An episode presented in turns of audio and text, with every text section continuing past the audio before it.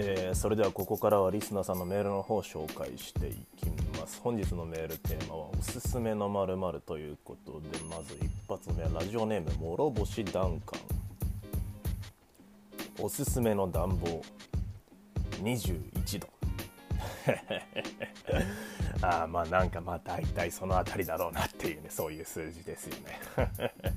そういうそういうコーナーかいこれ。そういうみんなそういうテンションで来てるのかな。ちょちょっと次読んでみましょう。それでは、えー、続いてのメール。ラジオネーム大野くん。大野くんからメール来ちゃってるよこれ。大野くんって 嵐の？本物？そんなわけねえだろって。いうね、はい。えー、大野くんのおすすめのこれおすすめの天気ですね。おすすめの天気。晴れ。そりゃそうだろうなっていうね予想のつくあたりですけど。晴れ晴れ以外におすすめされることあんまりね天気でないと思う。まあまあまあじゃあ次行ってみましょう、えー、続いてのメーラジオネーム武藤すごじゅうおすすめの階段下り。まあ上りよりは楽ですからねそれはね、まあ、2択なんですけども。上りか下りか。ってまあ階段まなんかあの下りの方がねずっとあのマラソンとかだとね坂道の方が疲れるなって言いますけどね。まあ別に関係ないかこれと。はえー、それでは続いてのお便り。ラジオネームハッシュパピロニアン。おすすめのチャイ。マサラ。お前マサラチャイしか知らねえだろ。これ絶対ね。まあ僕もそうなんですけど。マサラチャイ以外のチャイ知らないっていうね。そもそもありますけど。まあチャイチャイ、まあ、ジャンルがあるんでしょうね。マサラチャイっていうぐらいだから、まあ、他のチャイがマサラしか知らないですけど多分ほとんどの人が、えー、それでは続いてのね、えー、おすすめメールの方紹介していきましょう、えー、続いてのメールラジオネームテロ。おすすめの休日の時間10時半。まあ分かる気はするっていうね。一番いいですよね。休日の10時半。午前でしょうねこれね。一番気持ちいい時間。では続いてあ一応今回のコーナーでは最後のか。はい続いてのメール紹介しましょう。ラジオネームリュウチェリブロ。おすすめの大学。東大。おすすめとかではないだろうっていうね。おすすめおすすめの大学って無理があるんですよねそもそもね。人人それぞれですから、えー、東大ってね。まあまあまあまあ、まあ、おすすめの大学を決めるとしたら、まあ、東大かもしれないですけど。でこれ これ今これ今気づいたんですけどこれあのラジオネームリュウチェリブロってこれあのドラゴン桜なんですよね。リュウチェリーブロッサムってことでしょうねこれね。ドラゴン桜からね東大をおすすめされてますけどお前ら東大に入れんという,、いうことなんでしょうか。それでは引き続き、えー、おすすめメールの方お待ちしております。どしどしご応募ください。という始まり方をしてみました。何が始まったんだって皆様ね思ったかと思いますけれども。釣りミニちゃんでございます。えー、えー、えー、えー、あのー、ねアドベントカレンダー 企画みたいなのをね12月から毎日やっていくよっていう中で今日は何日ですか？12月3日金曜日でございますけれども。今日はね私の方から、えー、まああの最初の1週間というかですね5日間のテーマが、えー、おすすめの〇〇というかおすすめの音楽だったり YouTube であったりということでございますのでね、えー、そちらに即してちょっと私からもですね今回おすすめをさせていただこうかと思います。まあ最初ねなんかいくつかあのおすすめがありましたけどね。まあまあそれは置いとくとして。えっとですね今日ちょっと2個おすすめしたいものがありまして。まあ1つ目は、えー、お笑いコンビお笑い芸人でもう1つが、まあ、漫画なんですけどまずお笑い芸人の方からいきますけれども。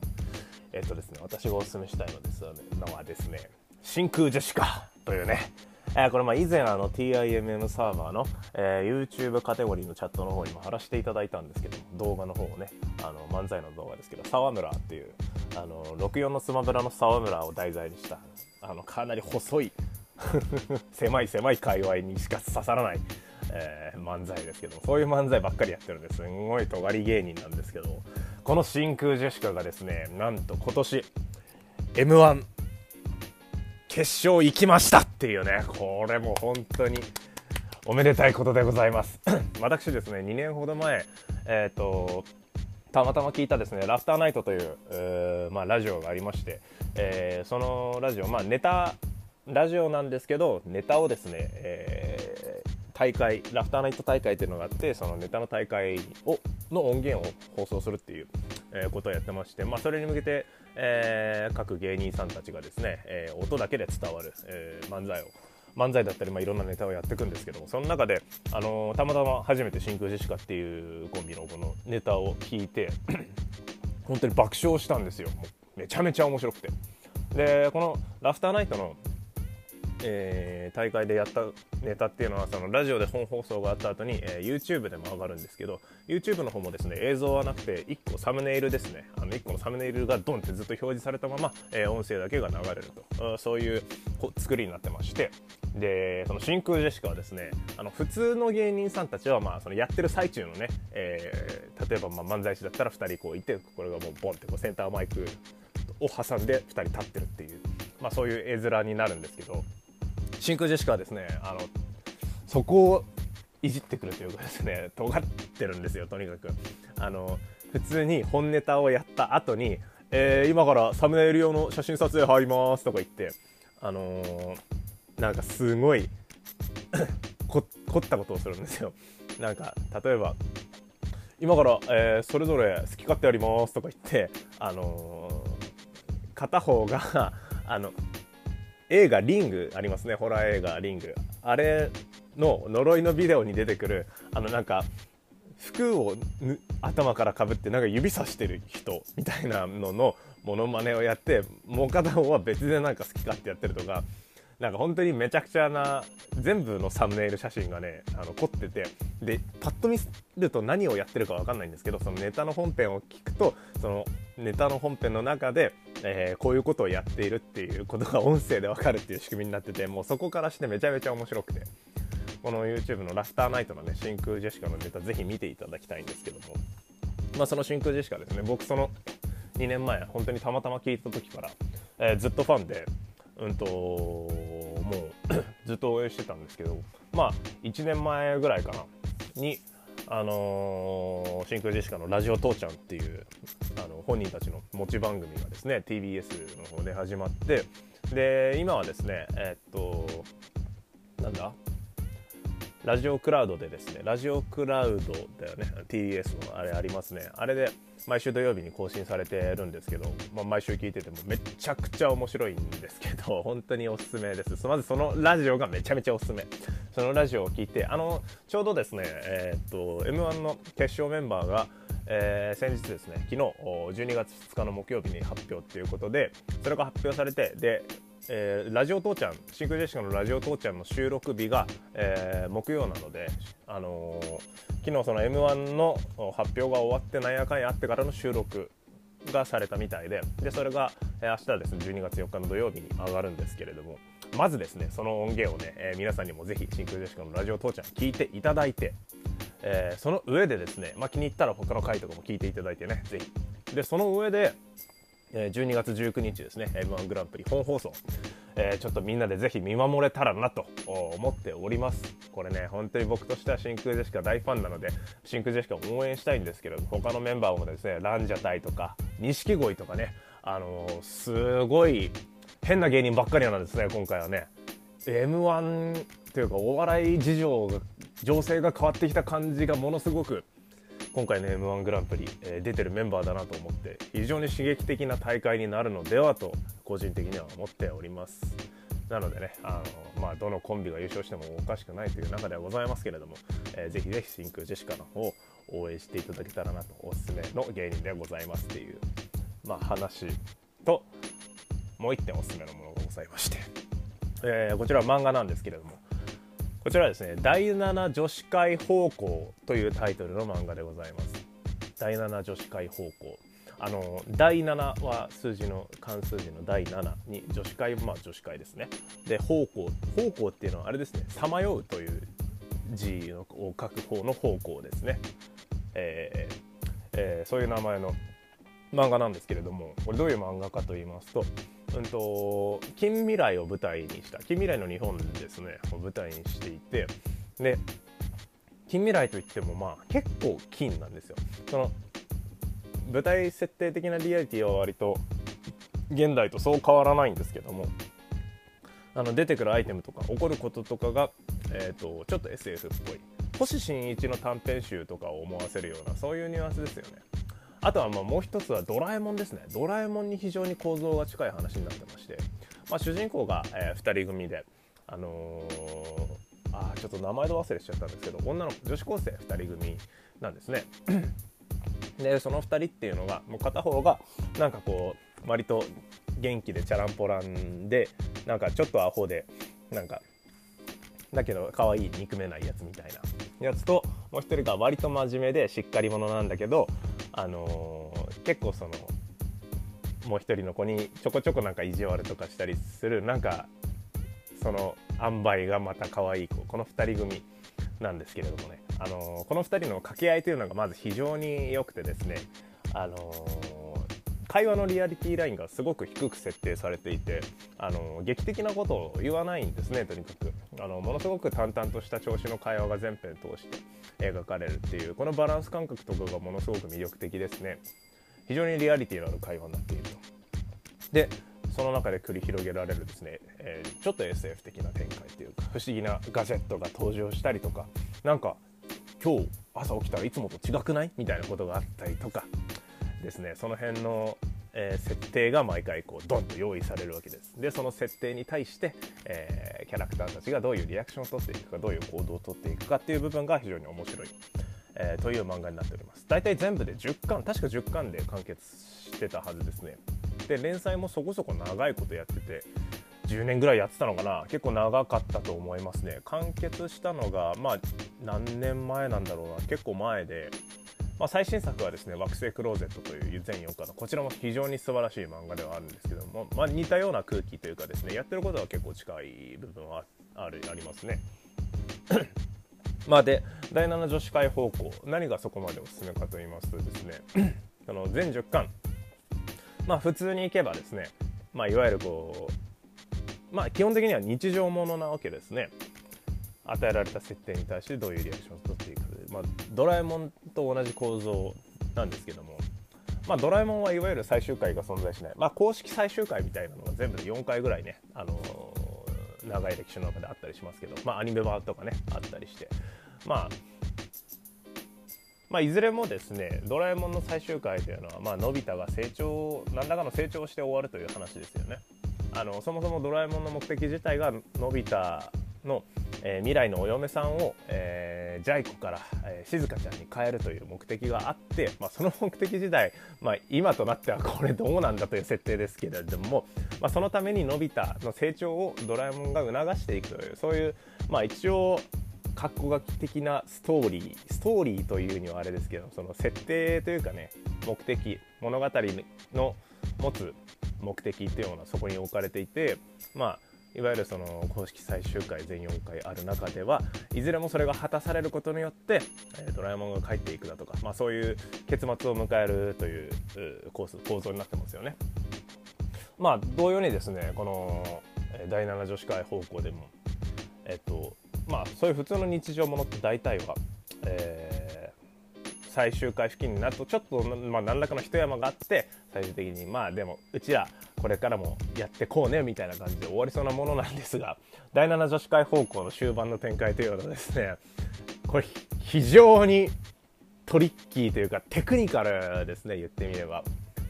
こんな終わり方をするんだっていう最後の展開の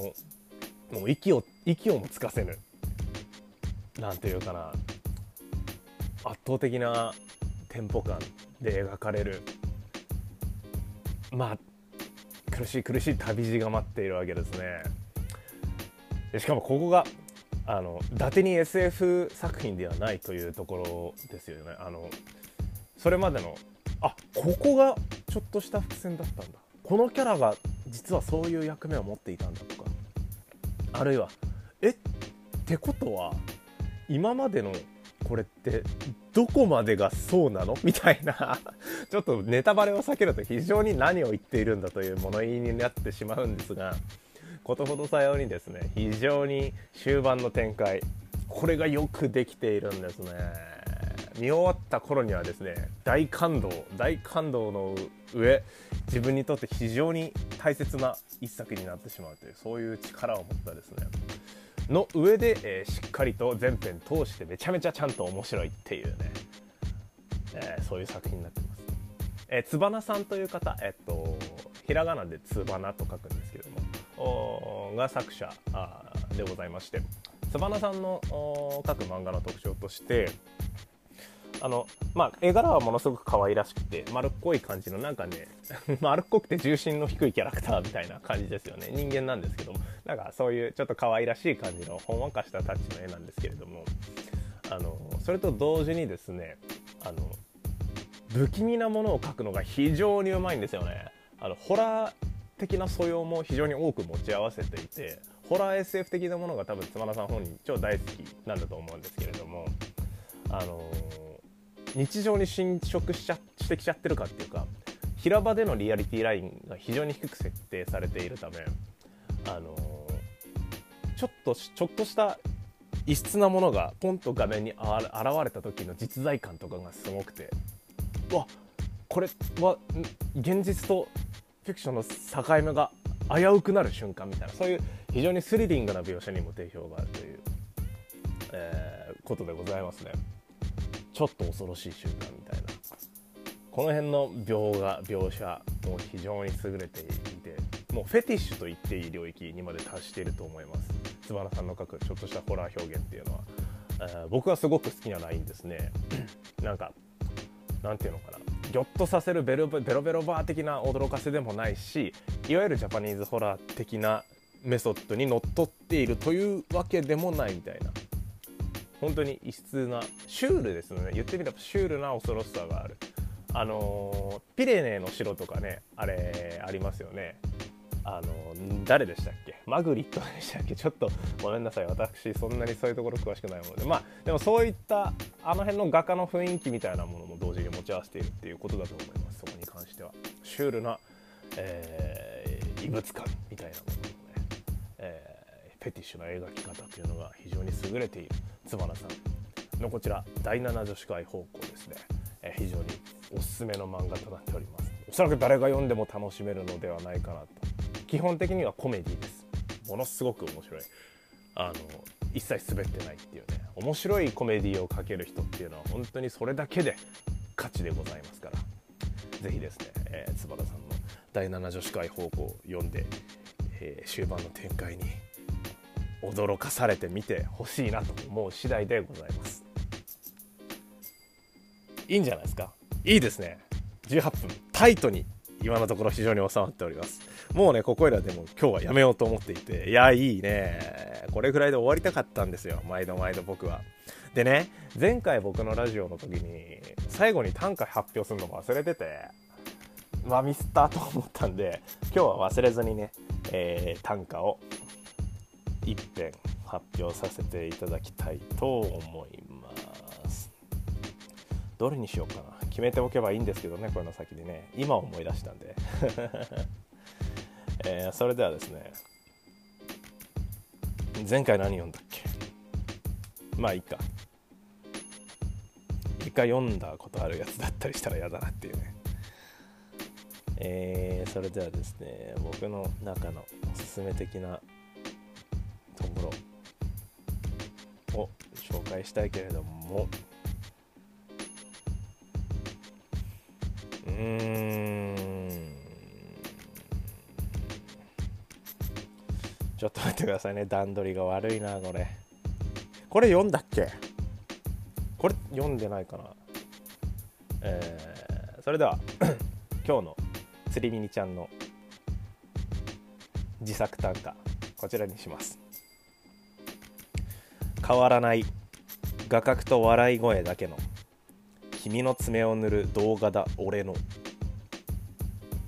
というね、えー、ことでございます。ことでございますとか言って。あのねこれ解説って好きなんですよ僕。解説って面白いですよね。どういうことを考えて作られたのかっていう。なので僕も解説させていただきます、えー、変わらない。画角と笑い声だけの。君の爪を塗る動画だ。俺の、えー、こちらですね実は、えー、パクリなんです。こんなことを言っちゃいますけども。これねあの千草総一さんという、えー、短歌の人。なんて言ったらいいんですかね。歌人ですかね。がいらっしゃいまして、えー、この人の「砂丘率」というですね、えー、出した短歌集歌集に載っている歌でございます。えーと、元の、えー、ちぐささんの歌の方はですねえー、っと何だったかな。えー、っとね今探してますけども つくづく段取りが悪いっていうね本当に申し訳ないんですけれどもね。えー、っとねえっとねまあいいやそれをちょっと探しながら考えますけども。えっとまあこれあの、まあ、元になったエピソードが一応ありましてあの僕の体験が元になってるんですけども要はですね、あの当時、えー、お付き合いしていた方がうち、まあ、に泊まりに来ましてで明日お出かけするからっつってあのネイルをね、えー、塗るっていうことであの僕が塗らせていただいたんですけれどもその時に僕がその恋人の爪を塗っているところを恋人が撮っているという動画で、まあ、という動画がありましてあのそちらのそちらをもうそのまま読んだ歌ですね。変わらない画角と笑い声だけの君の爪を塗る動画で俺のまあ解説が必要ないぐらいストレートな歌ですよね。あんまり比喩とかも特にないタイプのやつです。僕は基本的に短歌を読む時に一つでも、えー、比喩を入れようとするんですけど大体基本的に。まあなんですけどこの歌に限ってはですねあのまあ割と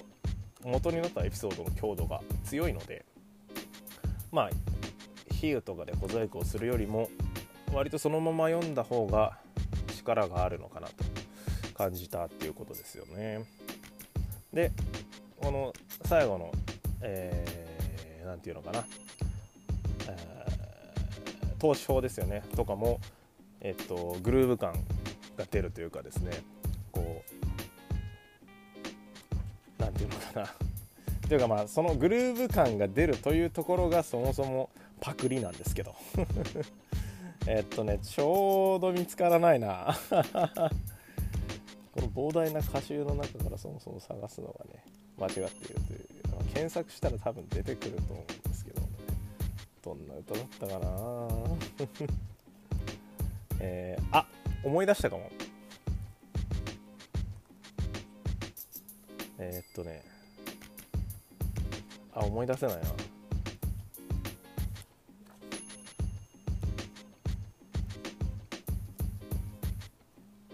な。あどうしよう。あどうしよう。検索しますね。段取り悪いな本当に。少々お待ちくださいよ。あありました。発表させていただきます。あビデオになってたって君の声の。違う。あってここ使うのか。あビデオになってたって君の声の短い動画だ海の。っていうね。こちらやっぱ優れてますね。やっぱ大元にはかなわないなという思いがしますけれども。すごくないですか？あビデオになってたって君の。声の短い動画だ海の。はあ美しい。まずこの最初の「あ」で 5, 5文字を使うっていうところとかね。いやちょっと今改めてこの原点を、えー、称称賛して参照参照して非常に参っちゃってます。すごいよな。なんか瞬間の切り取り方というかね瞬間を切り取っているということを言葉の並びで表現するというそのグルーヴ感ですよね。言ってみれば。優れている。本当に。こういうね素敵な歌が自分で思いついて書けるように邁進したいなというあたりでございます。ここいらで、えー、終わりにしようか。25分。ちょうどいいところでしょう、えー、今回のお相手はね、えー、釣りのミニゲーム釣りミニちゃんでございました、えー、明日はまた誰がやるのかな？分かんないですけど。まあ明日の人のやつもね楽しみにしていましょう。どんな結びだよっていうねことでした。それではまた別のラジオでお会いしましょう。またね